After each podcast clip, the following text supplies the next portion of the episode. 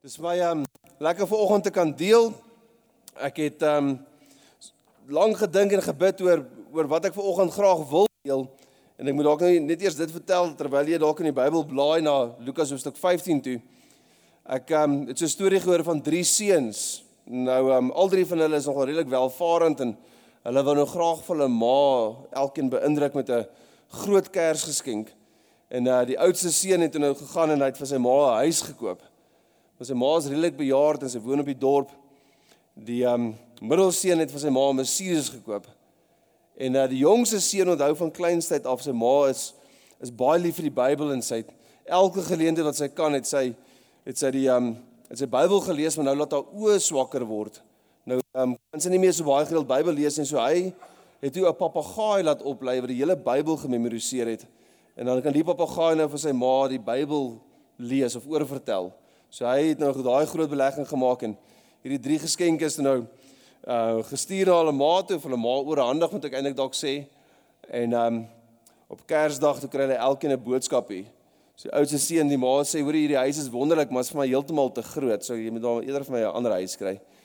Um sy sê vir die middelste seun, hoor hierdie Mercedes is 'n wonderlike kar, maar ek het hom al 3 keer gekrap. Een keer by die dokter, een keer by die apteek en een keer by Checkers. So jy moet dalk vir my 'n ander kar kry.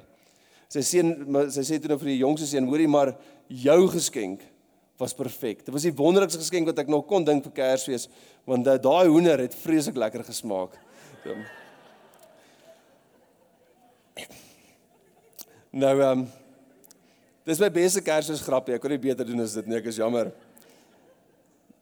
Die ehm um, Kom ons bid net vir ons die woord van die Here lees en dan Nou hoor ons wat die Here vanoggend ook deur die Heilige Gees in ons harte wil bid en wil stig. Vader, dankie vir hierdie wonderlike geleentheid. Here, en dit dat hierdie dag ons ook herinner. Jy laat U ons eerste lief gehad het.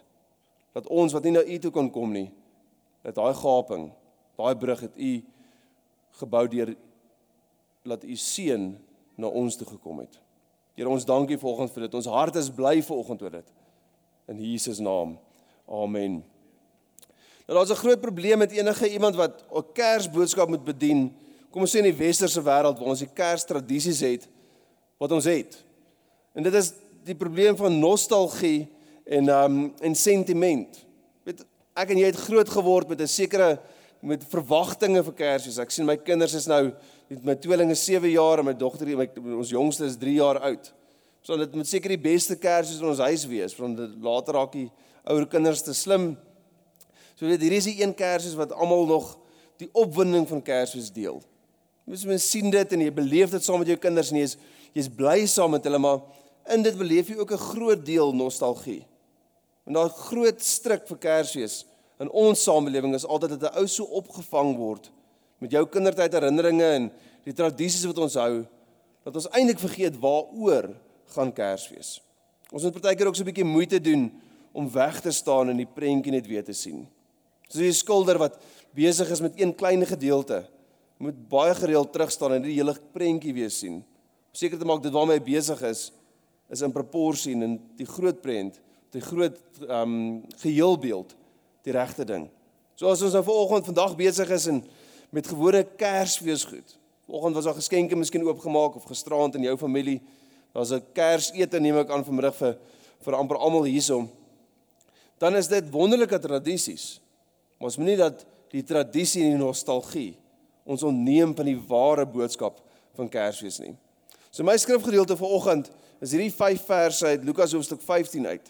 Die bekende gedeelte van die verlore seun. En ek weet die verlore seun het op die oog af nie baie te doen met Kersfees nie, maar gee my dalk net 'n kans. Vers 20 sê en hy het opgestaan en na sy vader gegaan. En toe hy nog ver was, het sy vader hom innig ja, eh, gesien en innig jammer vir hom gevoel en gehardloop en hom omhels en hartlik gesoen. En die seun sê vir hom: "Vader, ek het gesondig teen teen die hemel en voor U en ek is nie meer werd om U seun genoem te word nie." Maar die vader sê vir sy diensknegte: "Bring die beste kleed en trek hom dit aan en gee 'n ring in sy hand en skoene vir sy voete en bring die vetgemaakte kalf en slag dit en laat ons eet en vrolik wees." Want hierdie seun vir my was dood en het weer lewend geword. Hy was verlore en is gevind. En het begin vrolik word.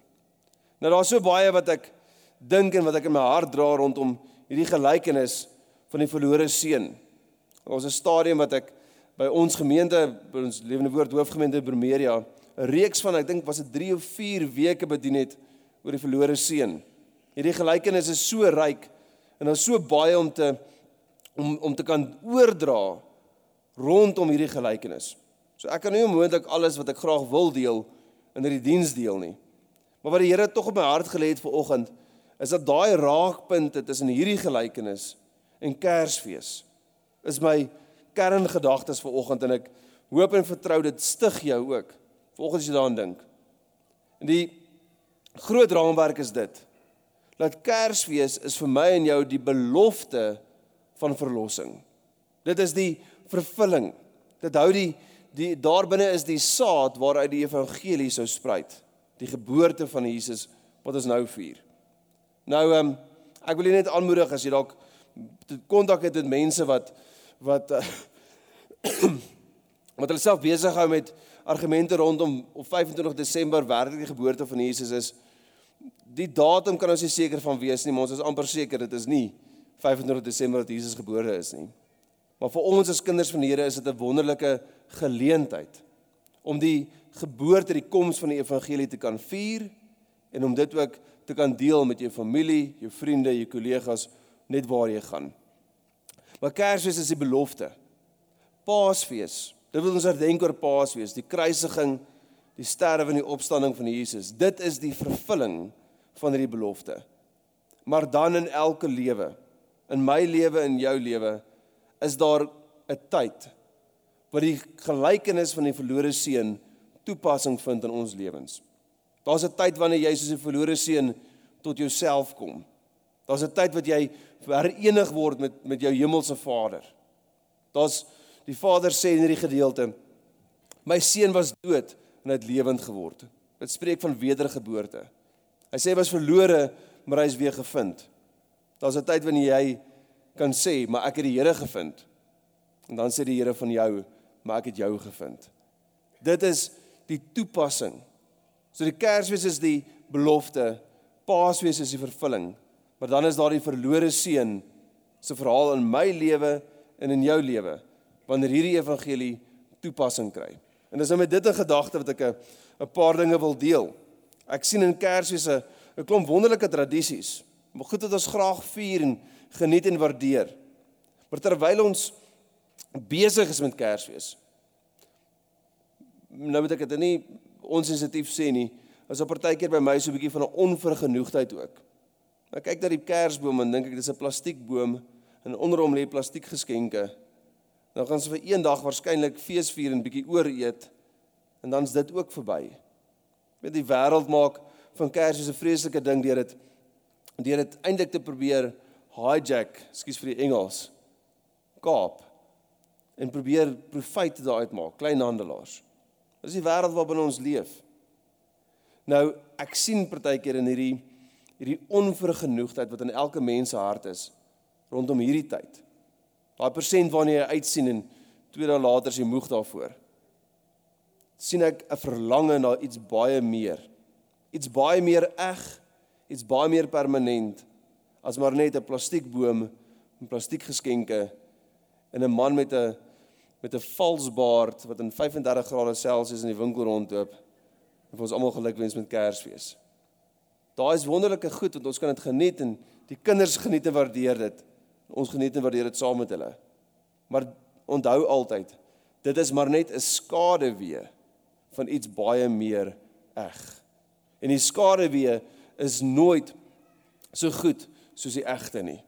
Die belofte is nooit so goed soos die vervulling nie. Die padborg, die aanwysing is nooit so goed soos die bestemming nie. Daar's 'n groot verskil tussen tussen ehm um, tussen die strand en die eerste bordjie wat vir jou sê Durban of uh, Jeffreys Bay of Kaapstad is soveel kilometer weg. Weet in Kersfees soos wat ons dit vier is eintlik maar net 'n aanwysing of 'n skaduwee of 'n belofte. Dit hou vir ons iets in. Dit wys vir ons vinger 'n rigting aan na iets baie groter en baie egter. 'n Ware fees, 'n ware Vader en 'n ware geskenk. En dis wat ek vanoggend so 'n bietjie oor wil gesels. My eerste gedagte is in hierdie verhaal, die verlore seun, sien ons 'n groot geskenk. En ek gaan dit by die gees hou vir oggend, 'n groot geskenk. Die gelykenis begin so in vers 11. En hy het ook gesê en dis die begin van hoe Jesus hierdie gelykenis vertel. 'n Man het twee seuns gehad. En die jongste van hulle het vir sy vader gesê: "Vader, gee my die deel van die eiendom wat my toekom." En hy het die goed tussen hulle verdeel. En nie baie daarna baie dae daarna nie, het die jongste seun alles bymekaar gemaak en weggereis na 'n ver land. En daar het hy sy eiendom verkoos deur losbandig te lewe. Nou ek het vanoggend het ek net 4 punte. Laat jy dit goed kan onthou of as dit jou vreeslik verveel dan kan jy hulle aftel en weet jy gaan jy huis toe gaan daarna. Maar my eerste en my laaste punt gaan die geskenk wees. Hierdie grootste geskenk. Sien jy wat die jong seun doen is hy hy het daai instelling dat hy wil by sy pa hê. En sy pa laat dit toe. Dis interessant dat in hierdie 3 verse daar nêrens staan dat sy pa dit vir hom gegee nie. Jy kry eintlik die sin dat sy pa toegelaat dat hy dit vat eerder as wat sy pa dit gegee het. Hy het 'n groot geskenk gekry, maar hy het daai groot geskenk uiteindelik tot sy nadeel gebruik. Interessant is dat die Grieks uit hierdie gedeelte in vers 12 wat sê hy sy pa die goed tussen hulle verdeel. Die woord goed, besittings is die Griekse woord bios waarvan ons die woord biologie vandaan kry. Hy het sy lewens goed, sy lewensmiddele tussen sy twee seuns verdeel. Kan jy ek dink die Vader het wysheid en genade het al begin kweek en groei in sy hart rondom hierdie ding. Nou alles wat fout is met my en jou is sigbaar in die jongste seun. Die jongste seun wou nie sy vader hê nie, maar wou sy vader se goed hê. Die jongste seun was nie lief vir mense nie. Hy het mense maar net gesien as iets wat gebruik kon word. Die jongste seun het altyd of elke geleentheid en hier op die grootste oomblik van sy lewe het hy altyd die korttermyn plesier gekies ten koste van die langtermyn prys. Wysheid het altyd die teenoorgestelde. Wysheid is die korttermyn prys vir die langtermyn beloning. Hierdie seun lewe vir die oomblik en hy vermors en hy verbeur. En daar's uiteindelik 'n langtermyn prys om te betaal. Maar ek en jy ken die verhaal en ons ons weet waartoe hierdie gaan. En die die mooi ding vir my hierin is dit is dat ek sien iets van die liefdevolle Vader reeds in hierdie gee. In die gee van hierdie goed. Het sy Vader geweet dit sal tot die seun se nadeel wees. Maar hy het ook geweet dat daai nadeel sal miskien die ding wees wat sy seun wakker maak. Sy seun wil laat onthou wie hy werklik is. Dis eers as jy regtig begin voel jy verdrink wat jy onthou maar jy kan nie swem nie. Dis amper daai gedagte. En hierdie seun se inkeer was merkwaardig. Toe een persoon op 'n dag opgemerk het dat hierdie gelykenis die jong seun sê in vers 12: "Vader, gee my die deel wat my toekom." Dan in vers 17 sê dit en die seun het tot homself gekom. Interessant, daar was nie 'n prediker nie. Daar was nie 'n skrif nie. Daar was nie 'n droom nie. Dit sê net hy het tot homself gekom. Toe hy begin verdrink in sy omstandighede, toe onthou hy wie is hy werklik. En dan sê dit in vers 19, hy het na sy vader toe gegaan en gesê Vader, maak my. En hier is die verskil. Hy sê eers Vader, gee my, dan sê hy Vader, maak my. Onvolwassenheid sê altyd gee my. Volwassenheid sê Here, maak my. Laat ek wees. Laat ook ek vir iemand anders dit wees. So is my eerste gedagte, 'n groot geskenk. Tweede gedagte, is die vrygewigste fees. Kersfees het 'n feestafel. 'n Ordentlike kerstafel, wil ek net vir die rekord sê, het skaapbout en beestong op. So ek weet nie wat in jou huis aangaan nie, maar dit is die norm. Daar's bietjie van 'n geskil oor hierdie saak in my familie. Ehm um, so ek het nou die mikrofoon so ek wil dit net vir almal net hier duidelik sê. Skaapbout en beestong uh, is wat op die tafel behoort te wees. Maar hierdie seun gaan van varkpele eet na 'n fees toe. Daar's hierdie radikale transformasie. Die evangelie is tog ook 'n plek waar daar gereeld fees gevier word. Ek het groot geword en die tipe Christendom wat vir my voortgehou was, was ou ooms met grys skoene en kantpaadjies wat nie lyk of hulle asof hulle wil fees hou nie. Maar die Jesus wat ek in die Bybel ontdek, het gelykenisse vertel van feeste waartoe mense genooi word. Inteendeel, sy hele koms aarde toe was sodat hy uiteindelik 'n bruid vir homself kan voorberei en daar fees gevier kan word. Jesus se eerste wonderwerk was nie in 'n sinagoge nie. Dit was nie in 'n tempel nie. Sy eerste wonderwerk was by 'n bruilofsfees in Johannes hoofstuk 2. Die Here het op aarde selfs daarvan gehou om fees te vier. Saam met mense te wees, te kuier en te mekaar te geniet. As ek dink aan die verlore seun, die pele het hom laat verlang na maar net nog 'n bord kos. En hier sien ons iets weer van die liefdevolle Vader.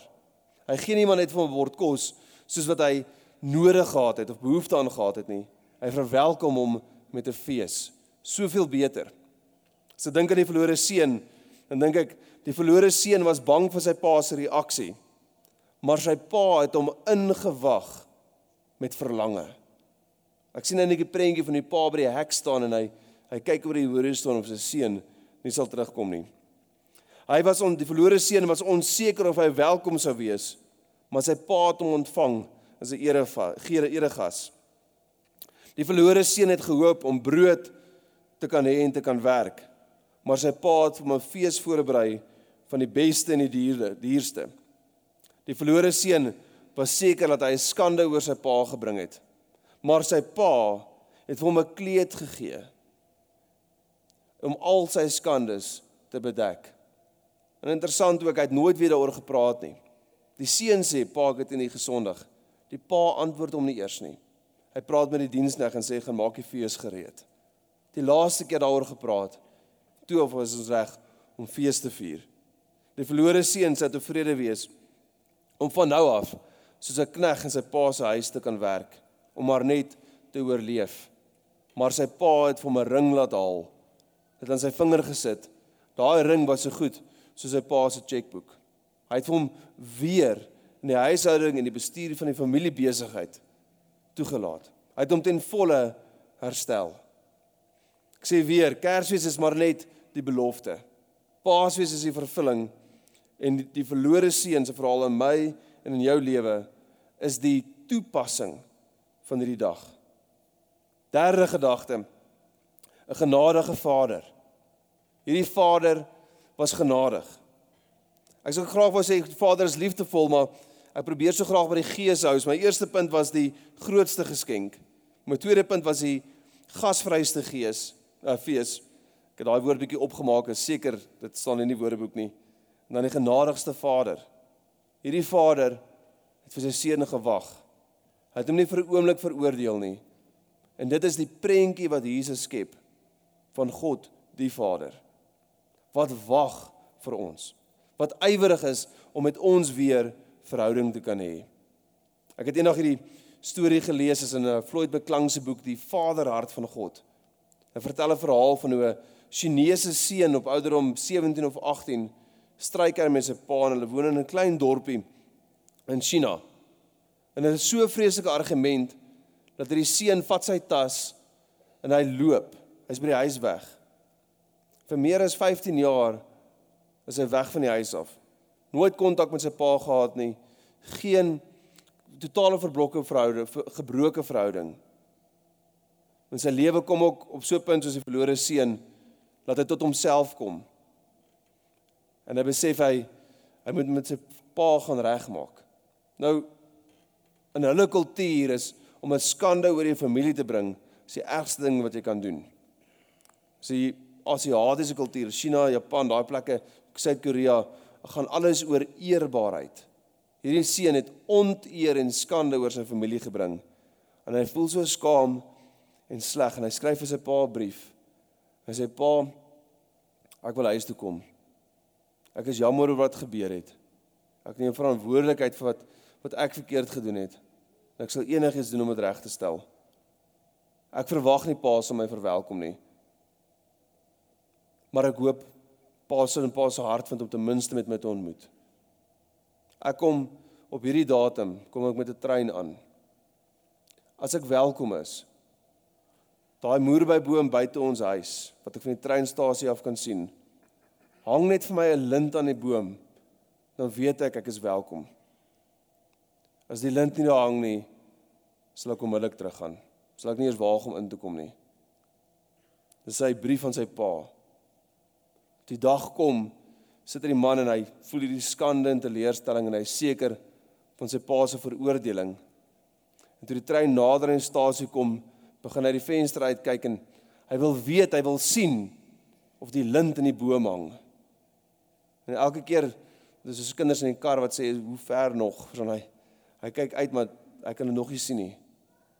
Toe uiteindelik by die stasie, toe uiteindelik om die draai kom en hy weet hy gaan nou die moerbyboom kan sien.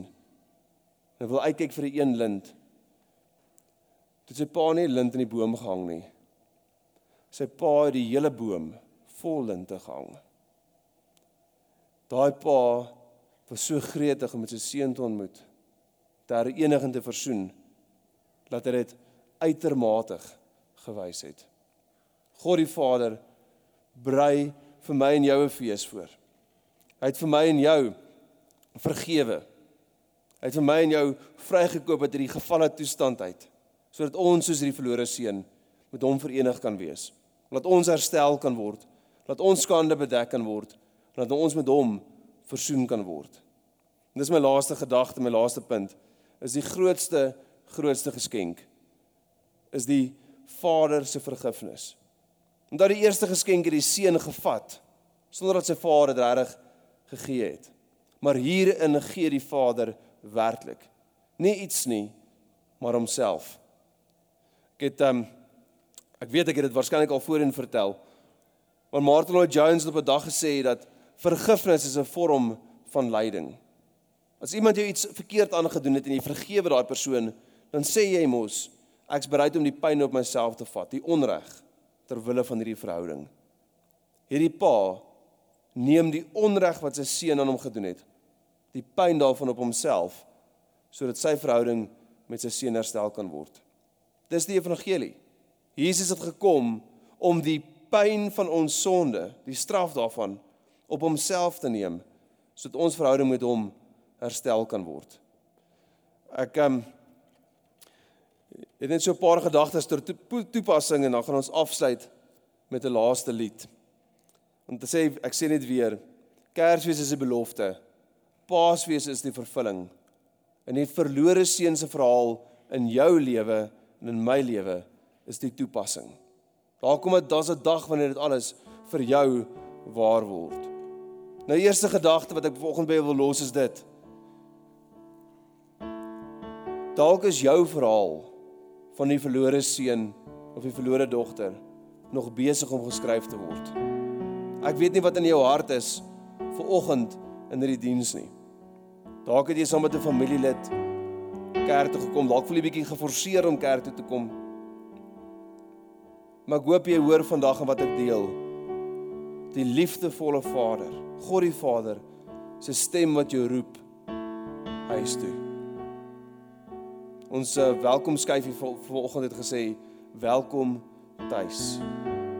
Familie is een ding, maar God se koninkryk, God se familie is nog iets groters.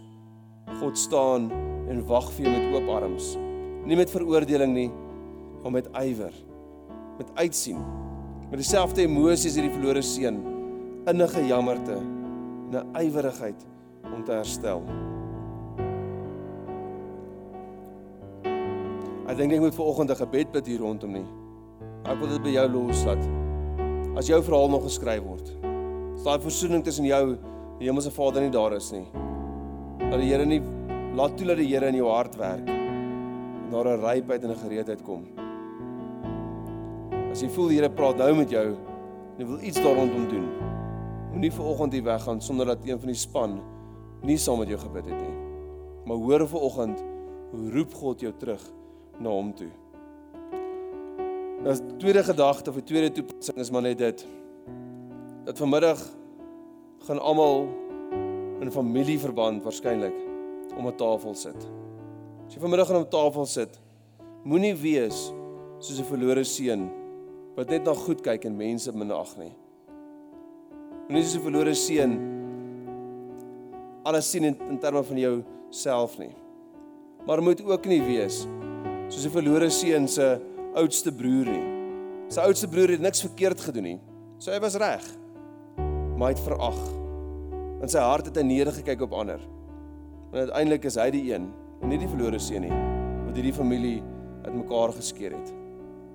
As jy vanmiddag om jou familietafel sit, neem met een of ander postuur inneem. Neem die postuur in van die verlore seun wat terug by die huis is. Wat dankbaar is wat bly is hy kan hier wees. Of neem die postuur in van van die van die van die um, liefdevolle Vader enigiets sal doen om verhoudinge te herstel. Om mense bymekaar weer te kan bring. Ek gaan bid en as ek klaar gebid het, dan gaan ek 'n uh, vir Marlies hulle oorgee om ons te die laaste lied. Daarna sal ek die seën uitspreek. Kom ons sluit ons oë net vir 'n oomblik. Here, ek bid dat dit wat ek gedeel het vanoggend, dat U deur die Heilige Gees in elke hart en in elke lewe dit sal toepas soos wat en waar dit nodig is. Here, ek bid eerstens vir elkeen wat nog nie in volle verenig met U is nie. Wat dalk nog soos 'n verlore seun dwaal of die oudste broer buite staan. Here, roep elkeen die Heilige Gees nader. Maar Here, dan bid ek ook vir elke persoon hier, elke familie, elke situasie, elke elke konflik waar dit ook al mag wees. Dat U genade daaroor sal uitstort. Dat in ons harte genade sal werk, soos in die, soos in die verlore seun se pa se hart. Mag vandag in elke hart en elke lewe en om elke tafel 'n blye verhaal wees in Jesus naam. Amen.